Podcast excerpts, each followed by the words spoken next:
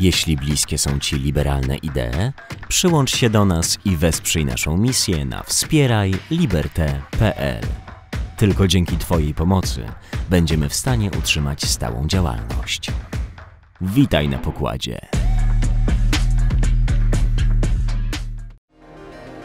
Liberté Talks to co ważne. Seria Liberté Talks realizowana jest dzięki Państwa darowiznom. Na podcast Jest sobie kraj zaprasza Magdalena M. Baran. Dzień dobry, witam w kolejnym odcinku podcastu Jest sobie kraj. To podcast, w którym rozmawiamy mm, trochę o Polsce, a trochę o ideach, a przede wszystkim patrzymy na nasze myślenie, na naszą wspólnotę z perspektywy, z perspektywy idei. Dzisiaj moim gościem jest profesor Jan Hartman, etyk. Chyba tak powinnam ja nie powiedzieć. Przede wszystkim etyk. Witam Cię bardzo serdecznie. Dzień dobry, przede wszystkim filozof jednak, etyk to i filozof. Ja powiem tak, dzisiaj machając Twoją książką, Twoją zresztą wspaniałą książką, która mnie bardzo mocno zainspirowała i którą będę polecać, już poleciłam moim studentom, Etyka Dnia Codziennego.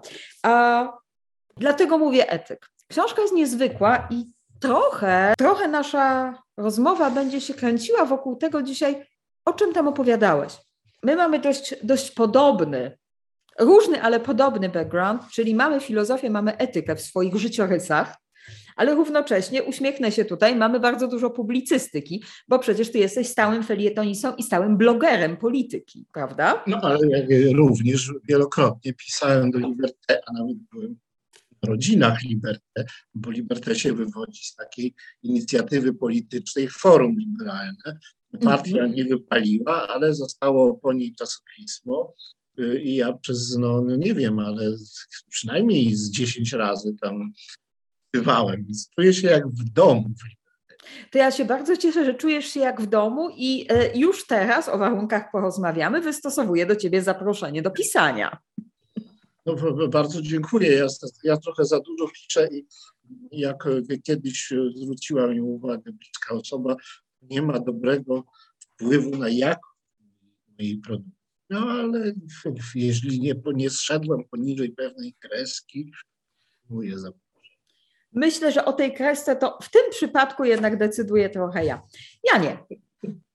O, ja pamiętam moje bardzo wczesne wykłady z etyki, które były wykładami troszeczkę, mm, powiedziałabym, przewrotnymi, bo zaczynały się od Wittgensteina.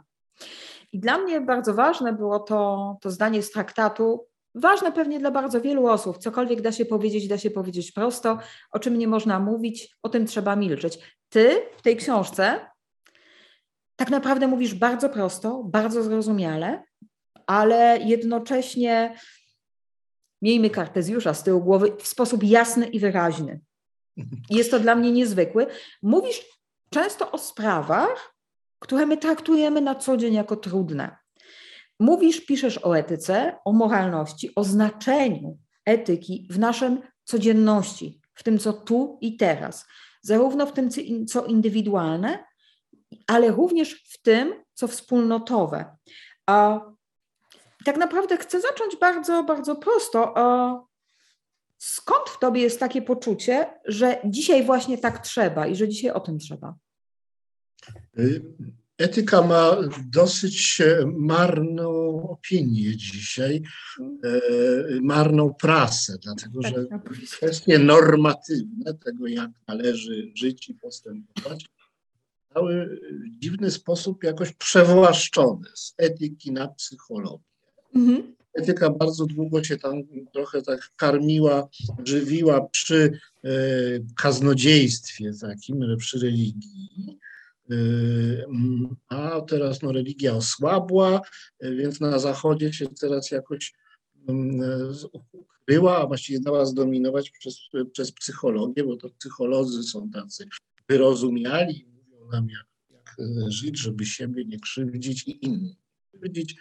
I ogólnie dobre samopoczucie i dobre relacje stały się takim meta-imperatywem, e, przy którym inne powinności, ważniejsze często niż dbanie o siebie, e, jakoś tam bledną i stają się podporządkowane. I to jest bardzo duża, no taka jakaś porażka etyki ale to trochę na ich własne życzenie, dlatego że etycy się zastanawiają od, od stuleci, czy jest coś takiego jak czysta powinność, która się nie musi tłumaczyć prawem, obyczajem, ewolucją, psychologią czy socjologią, czy też nie ma takiej, takiej absolutnej powinności, absolutnych obowiązków moralnych, moralnych wartości moralnych.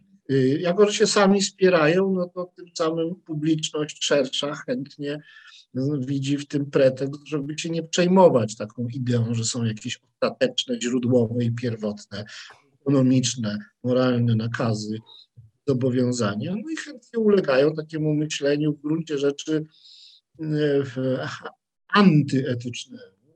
Że mianowicie to, co powinniśmy robić, to powinniśmy robić ze względu na to, żeby się dobrze czuć, albo ze względu na to, żeby zachować jakiś ład, albo ze względu na to, że sami byśmy chcieli być podobnie traktowani, albo ze względu na to, że e, takie są wymogi psychologii człowieka jako, jako rodzaju stworzenia i tak dalej, i tak dalej. Więc e, etyk jest taki trochę osamotniony i nikt go prawie nie rozumie. Ja napisałem rzeczywiście dwie książki, bo ta książka jest poniekąd następczynią wcześniejszej, mm -hmm. która mhm. się nazywa Etyka z wykrzyknikiem poradnym dla grzeszników. E, to są dwie książki, których próbuję e, zalecać publiczności e, kompetencje etyka, który może nie tyle już jest w stanie ludzi przekonać, że o tym, jak powinni postępować, można się jakoś dowiedzieć w jakiejś sfery idealnej, tak jak o wynikach operacji arytmetycznych, ale że jest coś takiego, taka kompetencja analityczna, rozważania kwestii moralnych, e, no, za pomocą takich narzędzi logicznych i pojęciowych, które no, wszyscy jakoś tam może e, się z nimi zetknęli, ale nie bardzo umieją je stosować. Krótko mówiąc, wszyscy trochę tam etycyzują, czyli sobie próbują mm, zasadzić bądź omówić, przeanalizować takie czy inne ludzkie postępy swoje i cudze. Jakoś tam wchodzą w buty takiego właśnie analityka, a zwłaszcza podejmują się ocen, używają do tego jakichś elementów argumentacji znanej z historii i historii filozofii, ale robią to bardzo źle, po prostu. Mhm. Bo bardzo nieprofesjonalnie, nieumiejętnie, powierzchownie, płytko yy, i wynik jest tego mizerny. E, osądy, niby to oparte na racjonalnych rozeznaniach, wcale nie są takie znowu racjonalne, są dość przypadkowe, bo ludzie tych narzędzi nie umieją stosować. Mhm. Ja jako etyk przychodzę i mówię, ja was nauczę, jak się takie narzędzia stosuje, w jaki sposób można jednak dojść do pewnej odpowiedzialnej, przemyślanej oceny moralnej, e, decyzji.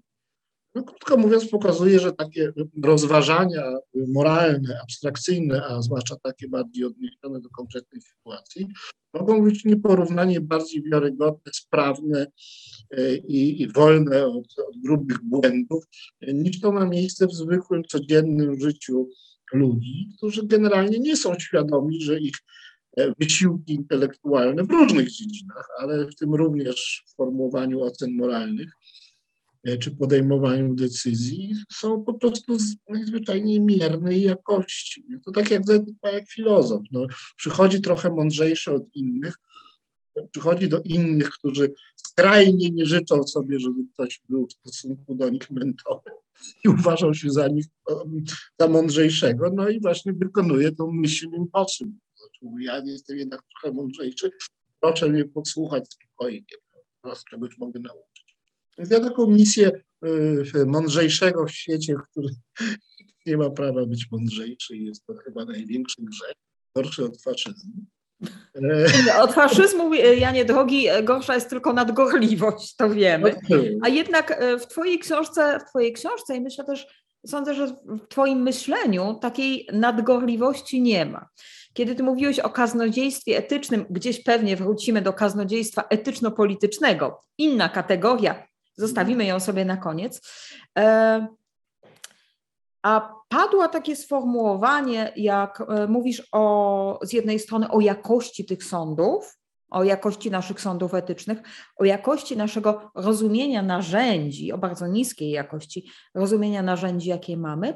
I w tym wszystkim gdzieś mi się pojawia, e, pojawia ta, ten problem ocenności, tego w jaki sposób my potrafimy z jednej strony oceniać siebie, z drugiej strony myśleć o sobie, a z drugiej strony myśleć o innych. E, bo ta ocenność, okej, okay, można powiedzieć, że psychologia zawsze nas w jakiś sposób, mówiłeś, wspominałeś tą psychologię, no tak, psychologia nam zawsze będzie mówiła, że trzeba zrozumieć człowieka, a etyką się zarzuca, e, e, dobra, ale wy od razu nas oceniacie. E, tymczasem w etyce tak naprawdę hmm, chyba takiej, może powiem tak, o etyce, ale już nie o cnotach, czyli nie o tych jak chce grecko, z grecka rozumiane arete czy łaciński virtus, ugruntowanych, stałych dyspozycjach etycznych człowieka. Mówimy o byciu mądrym, o byciu prawym, jak mówisz w książce o byciu prawdomównym, ale też o poczuciu godności, jakie stąd wynika.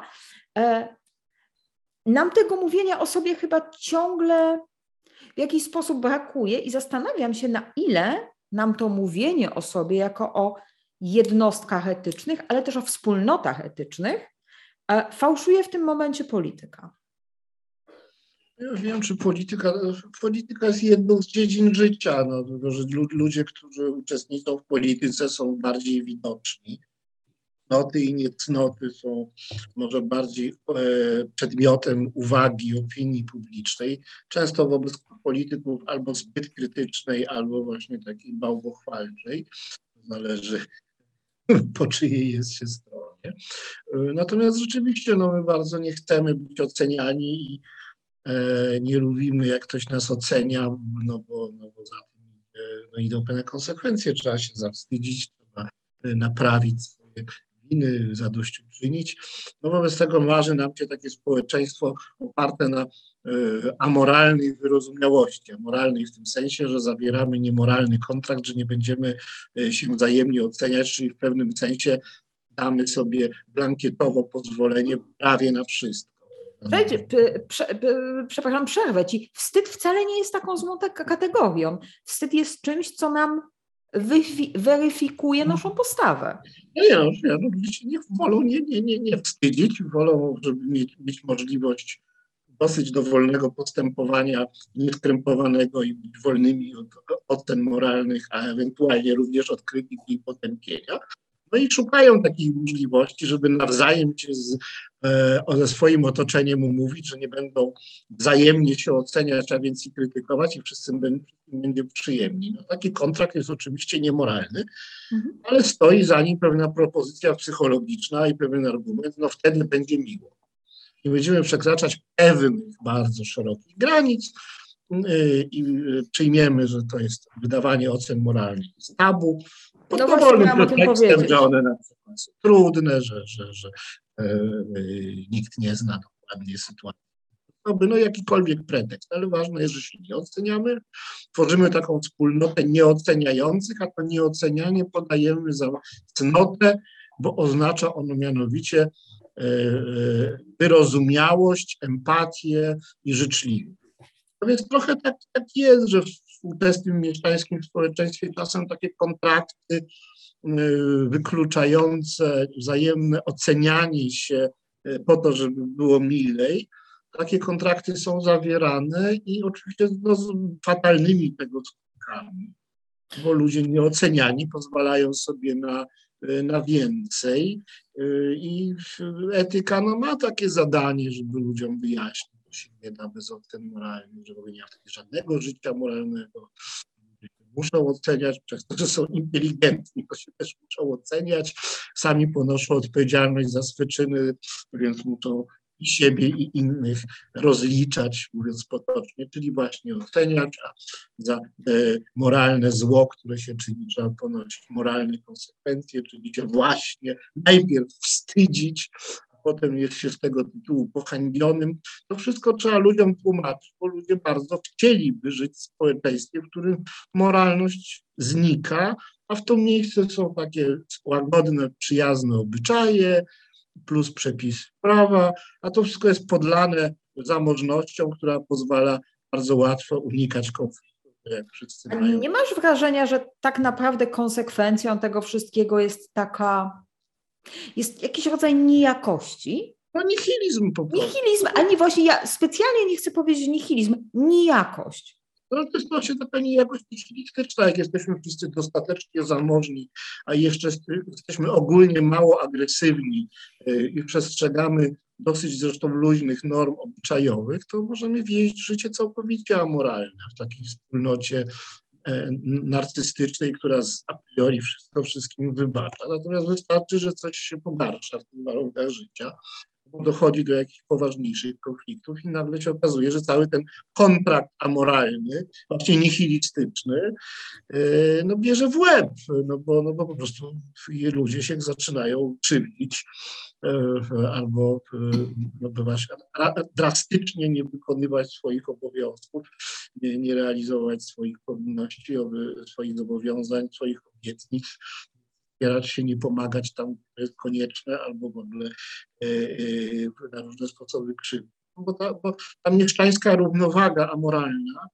ona jest, no, trzyma się na pieniądzach tak ogólnie. Mhm. Mamy komfort, jest przyjemnie, chodzimy do pracy, y, mamy wygodne mieszkanie i każdy ma kilkoro przyjaciół i tak życie się toczy w takiej bezpiecznej codzienności.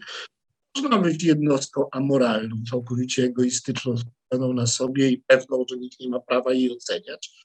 Bo ta jednostka nic takiego strasznego nie robi, tak żyje w takim codziennym, małym złu, y, które wynika z ogólnego egoizmu. No ale ten, ten amoralizm, który wy, wyrzuca y, e, moralność drzwiami, no ma krótkie nogi. Ona wraca oknem wtedy, kiedy się zaczyna coś złego dziać. Mhm. Zachoruje, albo ja zachoruję, bo y, są jakieś pracę, y, ktoś kogoś zdradzi. No bardzo łatwo się może pojawić sytuacja, że ten mdły, taki właśnie łagodny nihilizm y, drobnomieszczański bierze w łeb i wtedy się okazuje, że taka osoba bez kośćca moralnego, bez pojęć, bez pojęć moralnych jest no po prostu zwykłym pospolitym łajdakiem, nic nie warto. Jest jeszcze drugie pole, na którym bardzo ważne, na którym znikanie moralności na rzecz jakiejś takiej ogólnej obyczajności i psychologii, empatii, wyrozumiałości, współczucia no, przynosi bardzo zatrute owoce. To jest życie w związkach. No bo ludzie się łączą, bo ich to czy tamto łączy. Y, jakieś zainteresowania, styl życia, y, jakiś tam pociąg y, erotyczny. To czy tamto ich łączy, im się jakoś tak opłaca zakładać takie spółki.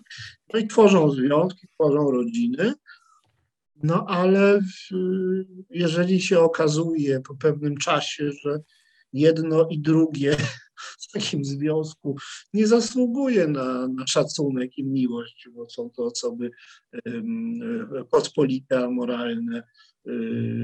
Na które Lub niezainteresowane. Wzajemnie no nie niezainteresowane. Tak, ale no, pozbawione cnót, które budzą szacunek i miłość, no to po prostu mm -hmm. wszystko się rozpada. No ile mo można być zakochanym, prawda? Ale nie można kochać trwale kogoś, no, wie, że to jest osoba e, pozbawiona cnót. E, może mieć jakieś drobne zalety, ale takich substancji moralnej w niej nie ma, nie można na nim Wiesz, Teraz moglibyśmy pogalopować na tym koniku, że często zanim się zorientujemy, że to zakochanie minęło, no to już tkwimy tak mocno, E, że robią się zobowiązania o charakterze społecznym, e, ale, e, ale na tym koniku nie chcę dzisiaj galopować. Nie, no, no nie można. Mówiliśmy o dzieci. No, chyba o tym mówisz. No, można narobić dzieci, tak. I wtedy jak dwie osoby, które wiedzą o sobie, nawet jeśli nie umieją tego wyartykułować, że są pozbawione tych cnót, przez które się kogoś są po prostu moralnie miałkie, pospolite i no, niegodne jakiejś szczególnej afirmacji no to to jest jedno nieszczęście, no to się tylko zostaje tylko wspólnota konsumpcji, takie gospodarstwo domowe, w którym od przyjemności do przyjemności, od sprawy do sprawy, od problemu do problemu się przeskakuje i czas leci i trwa. Ale nie ma tam... E, od dnia do dnia. Od dnia do dnia, no, no naprawdę kochać można to e, osobę cnotliwą, no nie ma na to żadnej, żadnej rady. No, to w ludziach kochamy po prostu, że, e, że są szlachetni, mają dobre serca, czynią swoje powinności, są rzetelni, autentyczni, prawdziwi, poważni, wiarygodni i tak dalej, i tak dalej. Te wszystkie cnoty sprawiają, a także Myślę, inne. że czasami łącznie, jest tak, że my się, niewieścimi, bo że oni się rozbijają o mur tych powinności i tak, tak naprawdę, że ten mur powinności, mur obowiązków, mur kontraktów, które my wokół siebie wybudowujemy, sprawia, że my jesteśmy nieszczęśliwi, a równocześnie tak naprawdę nawet nie patrzymy, jak nieszczęśliwi są ci ludzie wokół nas. Na moment, ale zaraz wrócę do niejakości.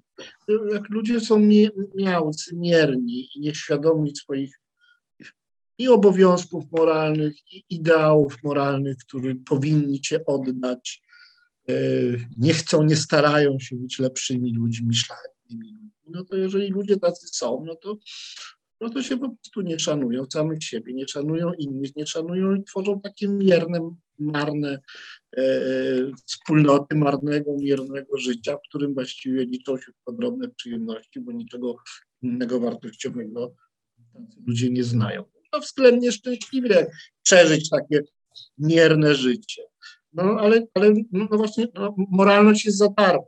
To jest właśnie niezwykłe. Ja to próbuję w swoich książkach tłumaczyć. To nic nie kosztuje. Żeby się wystrzelić na znacznie wyższy poziom moralny, wystarczy chcieć trochę, to, to łatwiej niż schudnąć, na pewno. Wiem, co mówię.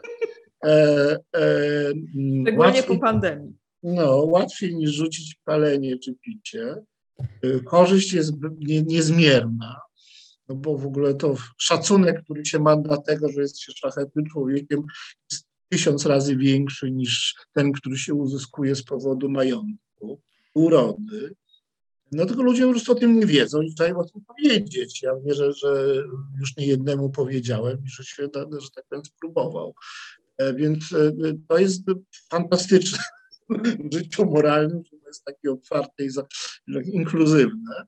E, no gorzej jest z intelektem, no bo zmądrzeć na zmądrzenie to najpierw trzeba mieć wrodzone y, predyspozycje, inteligencję, a potem bardzo długo ćwiczyć, więc nie jest łatwo być mądrym. I mówisz, że tu jednak łatwiej schudnąć.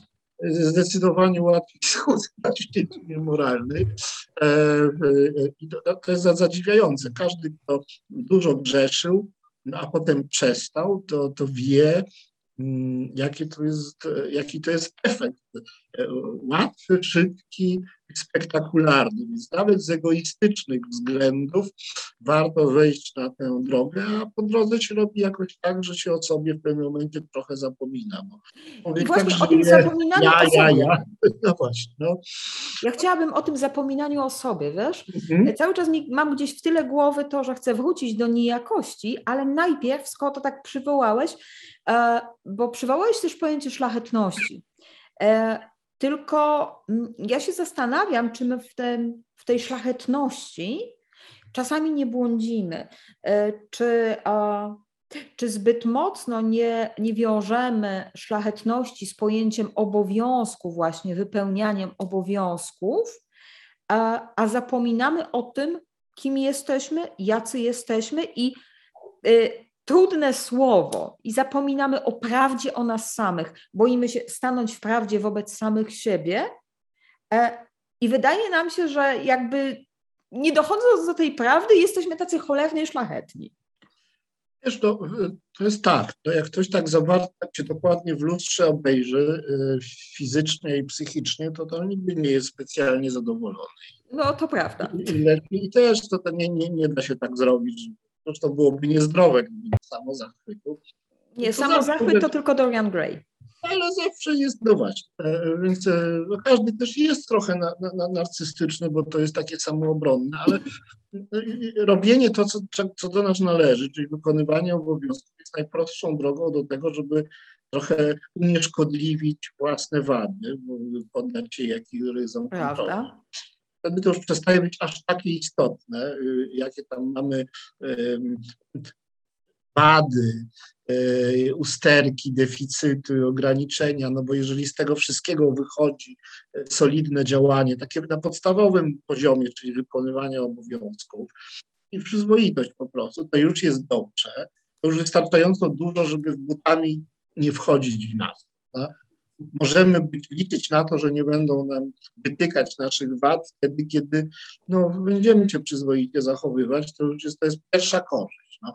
Ja się dobrze zachowuję, wypełniam swoje moralne obowiązki, może nie robię nic więcej, ale jestem człowiekiem y, obliczalnym, przyzwoitym, a w zamian za to y, y, inni nie mają chęci i śmiałości, żeby rozdrapywać moje, moje wady. A, a potem jest tak, że człowiek w pewnym momencie, tak mi się wydaje, no, jeżeli tak już rutynowo praktykuje to dobre działanie cnoty, to powoli przestaje tak, wyzwala się z takiej obsesji natręctwa myślenia wyłącznie o sobie i swojej korzyści. Wierzę, że przychodzi taki moment, że człowiek e, działa nie egocentrycznie, to znaczy nie w taki sposób, że wszystko odnosi do siebie i kalkuluje, na ile mu się to opłaci y, y, zawodowo, jakoś tam społecznie, wreszcie psychicznie, czyli ile tam będzie miał przyjemności, prestiżu z takiego czy innego działania, po prostu zapomina. I to zapomnienie o sobie rutynie takiego działania, które jest już dobrze przetestowane, jako właśnie najlepszy wybór, taki, który e, zbliża nas do, do możliwie najlepszych skutków, że takie,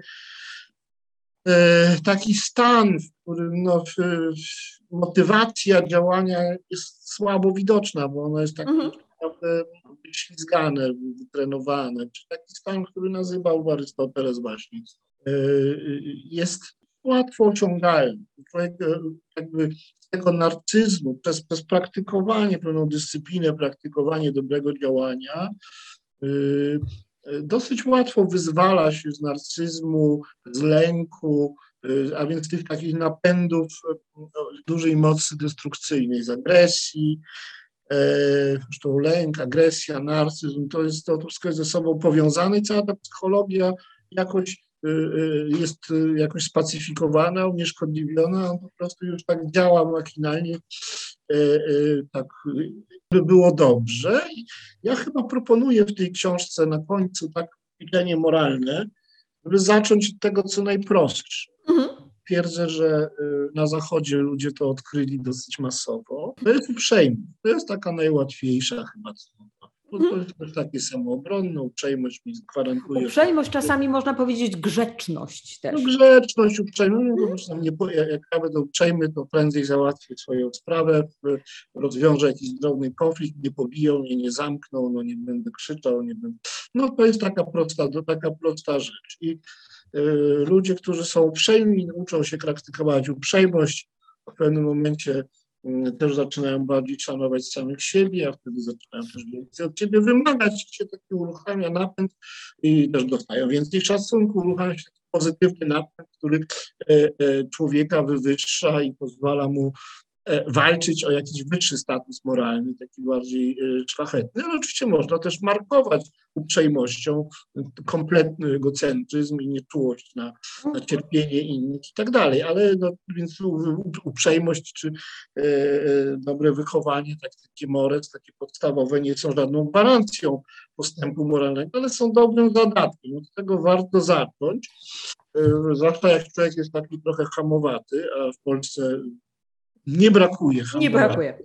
To więc e, to już jest zawsze zmiana na lepsze, jest się wtedy chwalonym, jest się bardziej skutecznym, bezpieczniejszym, wszystko się zmienia na lepsze, a jak człowiek dostaje trochę nagrody, takiej nagrody za to, że się doskonali, no to ma dalej motyw, się motywuje, żeby się dalej doskonalić.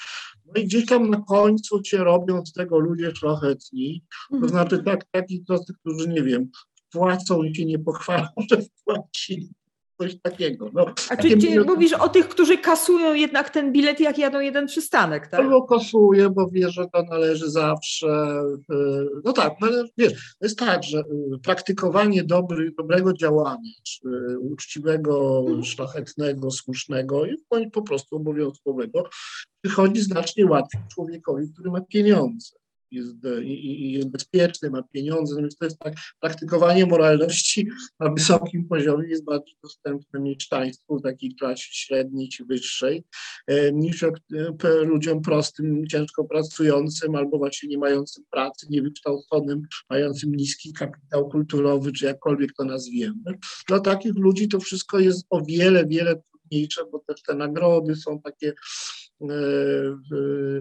jakby spóźnione i niejednoznaczne, ale dla takich ludzi, którzy nie mają pieniędzy, i dla nich jest wszystko trudne, łącznie ze skasowaniem biletu, bo mhm. po prostu ten bilet dla nich kosztuje powiedzmy trzy razy więcej niż dla ciebie czy dla mnie, a pięć razy więcej dla kogoś, kto ma e, sklep. Coś takiego, prawda? Więc to zaczyna być drogo. E, więc dla takich ludzi jest inna propozycja już na równi z uprzejmością, takim wspaniałym zadatkiem na nowe życie moralne jest praktykowanie dobrego serca. Mhm. Najprostsza rzecz, można być kompletnym półgłówkiem, a mieć dobre serce i też się zasługuje wtedy na ludzki szacunek i robi się dobre rzeczy z tego dobrego serca. To wprawdzie nie jest motywacja moralna, to jest motywacja emocjonalna, emocjonalna, ale ma wartość moralną. Dobre serce jest szalenie istotne, zresztą bez dobrego serca, czy miłości, jak to mówią chrześcijanie, to też praktykowanie dobrego życia i moralności jest niesamowicie utrudnione, a czasem wręcz niemożliwe w trudniejszych przypadkach. Dobre serce to jest coś, co jest dostępne dla wszystkich i można nie mieć pieniędzy i mieć dobre serce.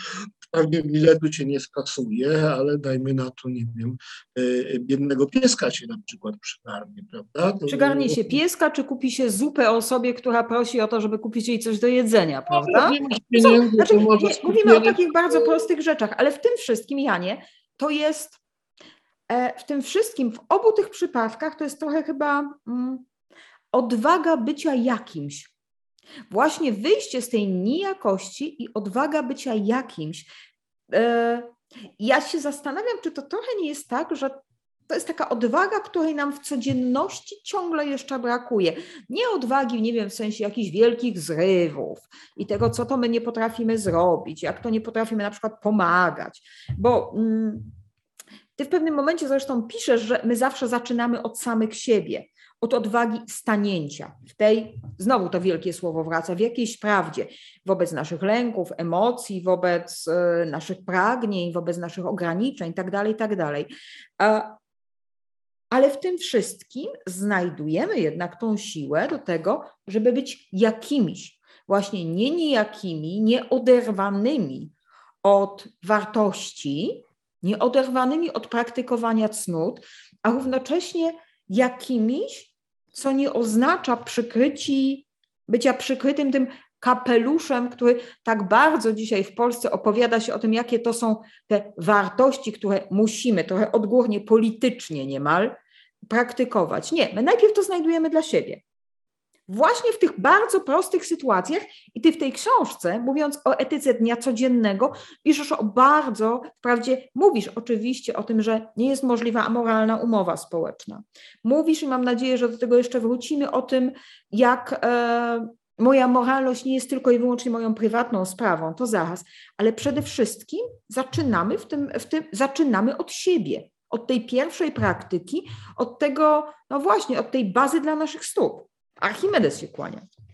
Y, to jest bardzo słuszna uwaga, że życie moralne kształtuje pewną osobowość, czyli wyprowadza nas z takiej pospolitości, trywialności, przewidywalności, że to każdy zachowa się tak, żeby mu było wygodnie, przyjemnie i zgodnie z własnym interesem.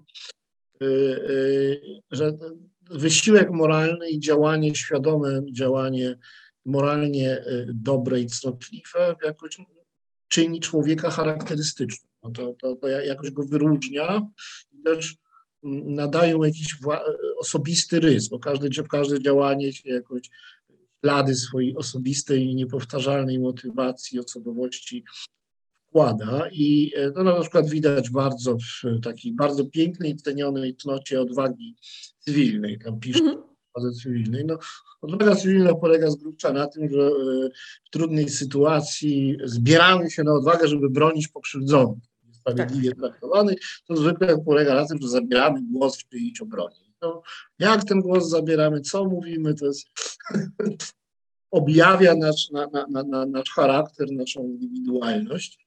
E, rzeczywiście w działaniu moralnym, wbrew pozorom, jest dużo miejsca na, na indywidualizm, na swoistość, mhm. E, bo mamy bardzo dużo wyborów e, dobrego działania. To nie jest tak, że Myślę, że często o tym się zapomina. Tak, że bo teraz nam się wydaje, że to jest takie zero-jedynkowe, kasuję bilet, nie, oddam dług, nie oddam długu.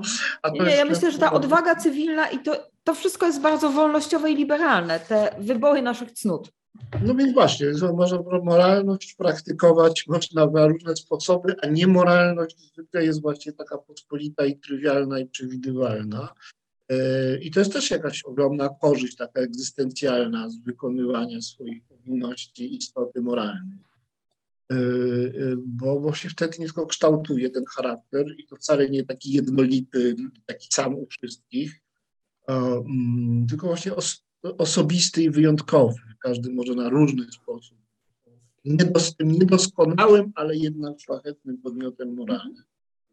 E, każdy ma różne doświadczenie i różne rozterki, różne, różne motywacje, różne emocje i z tego, z tej, z tej, z tej zupy się roz, rodzą czasem może bardzo podobne działania w określonych okolicznościach, e, ale jednak, jednak trochę różne, a poza tym one się, te działania zabarwiają tym sensem wynikającym z e, osobistej, niepowtarzalnej osobowości działającego. Więc wbrew pozorom można być też szlachetnym, e, z pewną domieszką narcyzmu, można być takim indywidualistą moralnym. Bardzo sobie to cenię zresztą. No właśnie, ktoś może być bardziej, nie wiem, gniewny w swojej na przykład odwadze cywilnej albo w, nie wiem, w walce o wspólne, domaganiu się sprawiedliwości albo, nie wiem, w, w praktykowaniu e, sprawiedliwości rozdzielczej, czyli rozdzielaniu dóbr, które się należą bądź nie należą różnym czynnikom życia zbiorowego. E, można być bardziej takim stanowczym, można być miękkim, bardziej, bardziej nastawionym na, na jakieś porozumienie, negocjacje, bądź bardziej apolitycznym. Są różne formy, za którymi przemawiają różne racje. E, natomiast tak sumarycznie, no wiadomo, że dany człowiek właśnie idzie w dobrym kierunku, znaczy ma dobrą wolę i, i ją realizuje.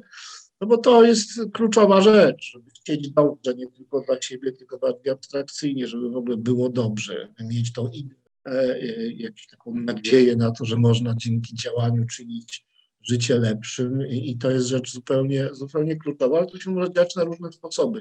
Natomiast jeśli ktoś jest oportunistą zupełnym, takim kompletnym przeciętniakiem, miernotą, pod każdym względem, to będzie i miernotą moralną mhm. i zniknie. To jest największy dramat mieszczanina. Taki horror, który się, są nawet o tym całe książki, człowiek jednowymiar, jednowymiarowy tego Muzilla. To są takie, czy, czy bunt mas, no są takie książki, ucieczka od wolności, Froma, który w centrum uwagi właśnie stoi miernota. Jak człowiek jest zadowolony, jego potrzeby są zaspokojone, no to w zasadzie najbezpieczniejsza strategia to jest upodabnianie się. No, taka no, pamiętaj, że to się zaczyna bardzo psychologicznie, bo to się zaczyna od psychologii tłumu Lebona. No więc właśnie, to się zaczyna od psychologii tłumu. W XIX wieku już zauważono, że ludzie w masowym społeczeństwie się upodabniają i raczej tak równają w dół. Stają się mniej ambitni, oportunistyczni, podobni do siebie. No I potem to politycy różni, autokraci rewolucjoniści i rozmaici rozrabiacze, ale także marketing firmy wykorzystują to, to umasowienie, upodobnienie. To jest ogromne niebezpieczeństwo. Tym bardziej jesteśmy zachęcani do indywidualizmu, który się tam wyraża, nie wiem, w stroju, i w rzeczach dosyć błahych. Tym bardziej jesteśmy, mm, e, podlegamy takiemu ryzyku manipulacji, które e, będzie, która polega na tym, że pozor, pozory indywidualności przesłaniają pustkę, nijakość, pospolitość. E, I co trzeba ludziom mówić, że bycie, nie chodzi o to, żeby być sobą, czyli po prostu dobrze się czuć swoimi wyborami i nic nie dokony, dokonywać ich, nie być ocenianym i krytykowanym.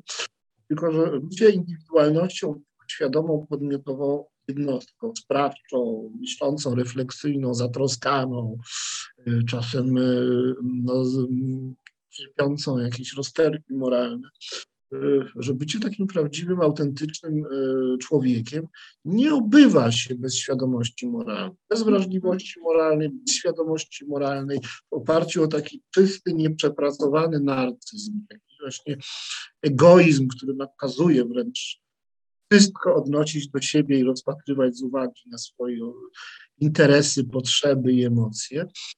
Taki, taka postawa y, amoralna wskazuje człowieka na pospolitość, bo jest trywialnością eoipso, samą w sobie. Y, I że początkiem indywidualizmu, takiego prawdziwego życia, własnej biografii, życia kimś pod własnym nazwiskiem jest świadomość moralna, w tym również samokrytycyzm moralny. W życiu człowieka, który się rozwija, dojrzewa moralnie, przychodzi taki moment, w którym on sobie zauważa, że coś zrobił źle, że kogoś skrzywdził. No kurczę, ja źle zachowałem, ja się źle zachowuję, ja mam tak pewne wady, robię ludziom krzywdę, może nie chcę, ale tak się dzieje, ja muszę się zmienić na lepsze. To jest bardzo ważny moment w życiu człowieka.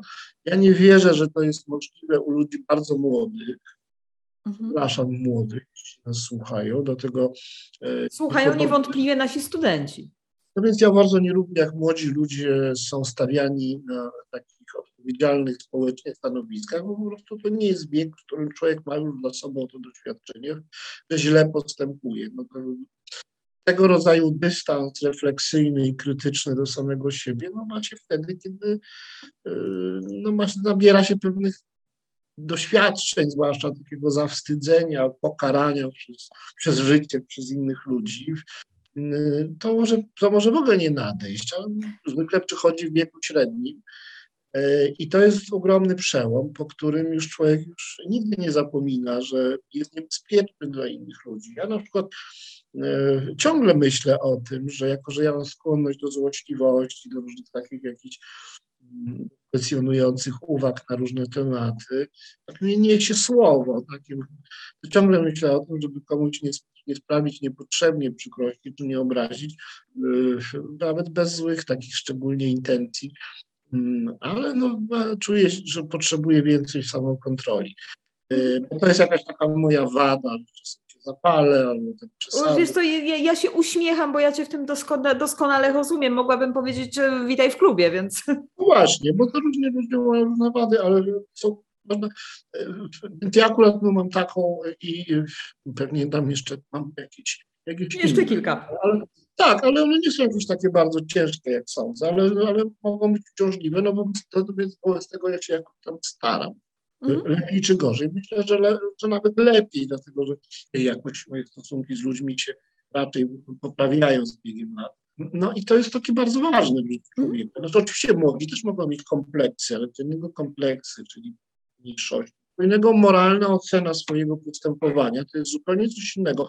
To, to a propos kompleksów tak zwanych, czyli wstydu, takiego wstydu z, z tożsamościowego, to jak ktoś ma świadomość moralną, to się z kompleksów leczy, bo ma na uwadze wtedy od tego momentu, ma na uwadze swoje rzeczywiste wady, mhm. nie jakieś e, deficyty czy mankamenty y, i na tym się skupia. No jeżeli ktoś jest, dajmy na to, brzydki, ale ma dobre serce, to wie, że jest brzydki, wie, że ma dobre serce, że dobre serce jest jego skarbem, no i czekasz, go ktoś pokocha za dobre serce, a nie za piękne oczy. No tak się to tak życie e, Janie, e, z tym kochaniem za piękne oczy, to wiesz.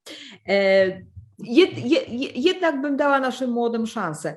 Ja chcę nas trochę wrócić do tego miejsca, gdzie, gdzie powiedzieliśmy, że moja moralność to nie jest tak, że moja moralność to jest moja sprawa.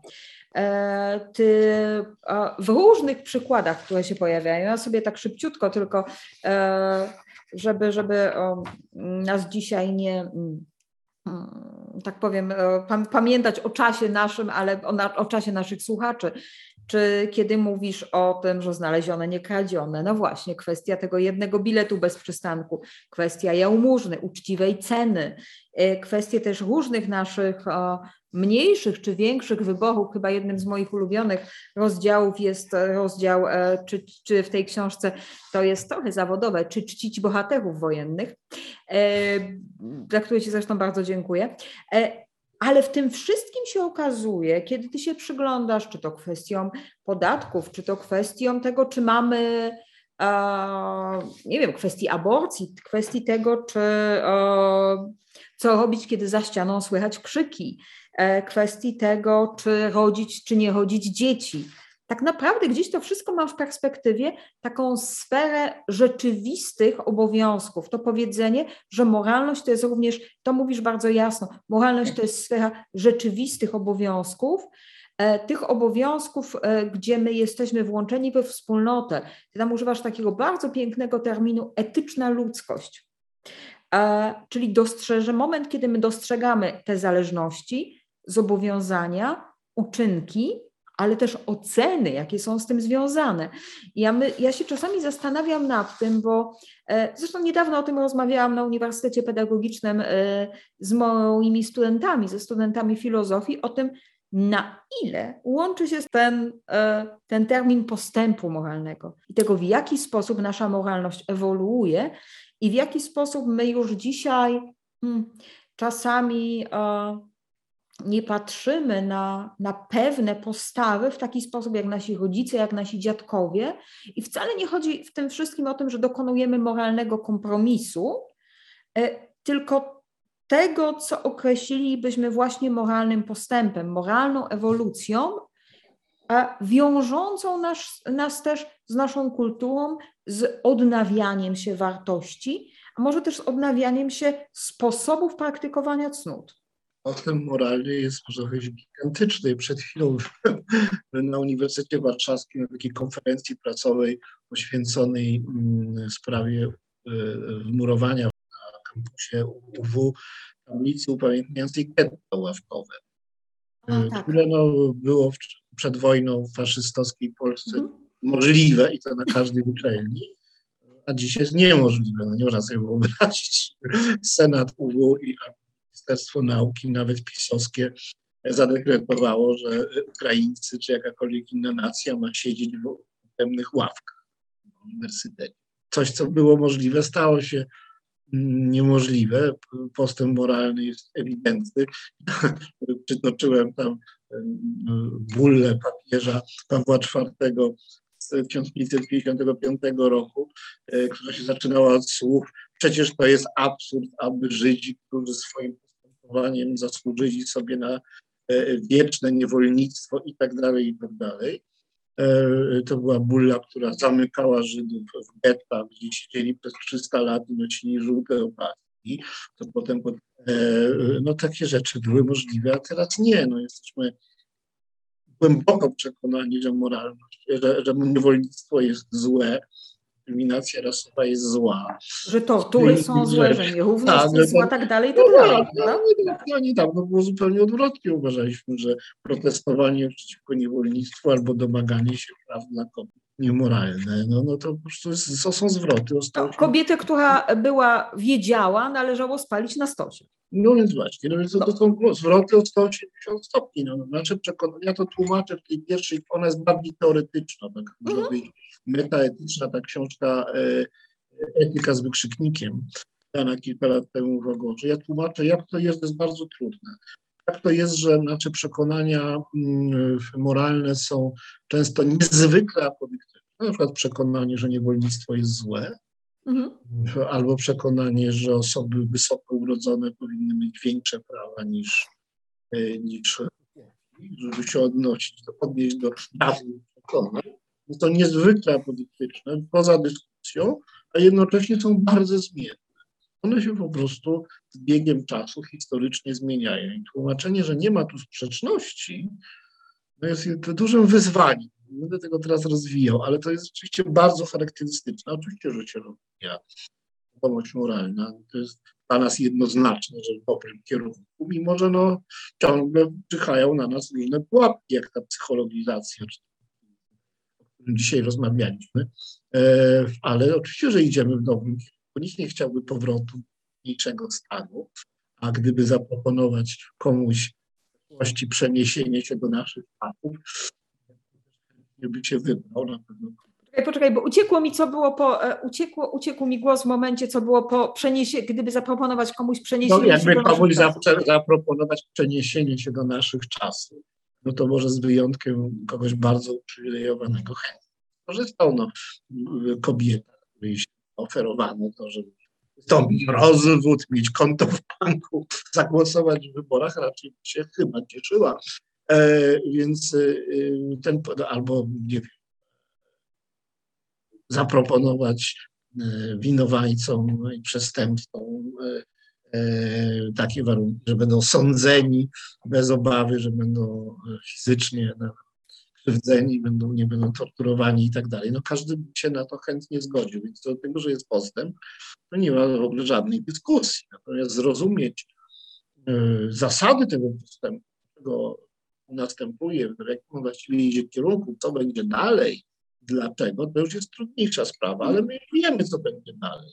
Na przykład prawa zwierząt są zapowiedzią poszerzenia wspólnoty moralnej, także o istoty, które nie mogą się odwzajemnić szacunkiem moralnym, odpowiedzialnością, e, dotrzymywaniem zobowiązań, bo w ogóle tych zobowiązań nie mogą podejmować. No ale jesteśmy do tego zdolni, bo na przykład objęliśmy wspólnotą moralną dzieci, które też takich zdolności nie mają, zwłaszcza małe dzieci. E, a także osoby na przykład nieprzytomne, czy tam jakoś tam e, e, no, chore, niesprawne intelektualnie, one też są częścią wspólnoty moralnej, więc mamy takie przykłady i takie już doświadczenia i jesteśmy w stanie rozszerzyć naszą wspólnotę moralną na zwierzęta, może i w ogóle na planetę. Także to idzie w tym kierunku. Wiemy, na czym ten postęp moralny polega. Nie kwestionujemy, bo nie ma takich konserwatystów, którzy chcieliby powrotu do średniowiecza, nie wiem, przywilejów z urodzenia. Nie, nie, aż tak. To aż nie. tak to mówisz nie. Aż tak to nie. Nie ma nikogo, który nie byłby komunistą, przynajmniej w takim stopniu, żeby, czy socjalistą, e, że nie, absorbował, nie akceptowałby głównych postulatów socjalizmu, jak ośmiogodzinny dzień pracy, ubezpieczenia rentowe, emerytalne, czy opieka, opieka zdrowotna. No to aż takich niesocjalistów to chyba nie ma, może jednostki. E, więc no postęp, czym jest postęp, to doskonale wiadomo, nawet jak się go nazwie rozwojem, e, jak to jest jakaś nienawiść do słowa postęp, więc weszło słowo rozwój, niezależnie od wszelkich jakichś uników i, i, oporów, to każdy dobrze rozumie, co to znaczy postęp? Jak płynie woda w kranie, to lepiej mają przy niej ze studni. Jak y, y, mąż nie bije żony, to lepiej niż jak bije. No, no nie ma tutaj dyskusji. To jest bardzo piękne w życiu moralnym, że ono jest takie, mimo że jest, ma swoją dynamikę, zmienia się, jedni wcześniej, drudzy później dochodzą do, do, tych zmian, ale mimo, że, że, że całego jakiegoś takiego ruchu, który w tym panuje, w tym życiu moralnym, to panuje też ogromna zgoda z tego, jaki jest kierunek. Do kierunku tak. Natomiast ja, tak. ja mam jedno, w sumie na koniec. Mhm. E, e, na koniec mam trochę jedno zastrzeżenie, nie, bardziej pytanie. Ty się nie obawiasz tej, bo z jednej strony mówimy oczywiście o postępie rozwo- versus rozwoju moralnym. Ja akurat mówiłam o rozwoju, bo niedawno czytałam z moimi studentami też e, Kairską deklarację praw człowieka dla krajów islamskich. Tam jest mowa o postępie moralnym, która nas absolutnie zafascynowała. To tak na marginesie. Ale czy ty się nie boisz, a mi to bardzo wtedy zaświtało i, i trochę przyłożyłam to sobie do tych Mm, do tych naszych pełzających autorytaryzmów, tej apodyktyczności moralności, kiedy moralność już nie jest tym, co wybiera wspólnota i nie jest tylko i wyłącznie naszym indywidualnym wyborem obowiązków wobec wspólnoty, czy wypełnia, wypełniania obowiązków wobec wspólnoty takiej czy innej, ale kiedy jest to mm, obowiązek nieznający protestu, nieznający dyskusji, taka pełna apodyktyczność, która, jak się wydaje, gdzieś u nas się pojawia. Ta apodyktyczność moralności, która już nie jest moja, twoja, społeczna, tylko staje się moralnością stricte polityczną. Tak, to jest ogromne niebezpieczeństwo.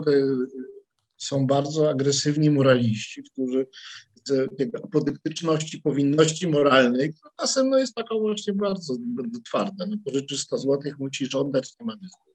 Może umarłeś. Więc e, bardzo często są to rzeczy, rzeczy oczywiste. Mhm. E, no więc pod pretekstem tej apodyktyczności próbują cię bardzo rządzić. E, rozmaici politycy, komentatorzy, ludzie, którzy mają jakąś władzę, a najgorzej, kiedy próbują nakazy moralne przekuwać w nakazy prawne i wtedy się pojawia takie zniewolenie, już człowiek nie może pogrzeszyć. To jest fatalne, że ludzie, to, jest bardzo trudna rzecz, ludzie nie rozumieją, dlaczego złem moralnym jest, bo nie, nie wszystkie powinny być moralne, czy bo moralne jest takie oczywiste. No jak ktoś nie odda długu, to wiadomo, że krzywdzi. Jak ktoś bije, prawda, wiadomo, że krzywdzi. Jak okłamuje, oszukuje, naciąga, manipuluje, wiadomo, że krzywdzi. Ale jest taka dziedzina, w której no, trudno zrozumieć, na czym krzywda polega. Mianowicie, dlaczego nie można zła zakazać. Prawda? Można by przecież regulować życie społeczne, skoro moralne nakazy są w wielu przypadkach bezdyskusyjne. Dlaczego to tak nie jest, że nie można po prostu zakazać złego, nakazać dobro?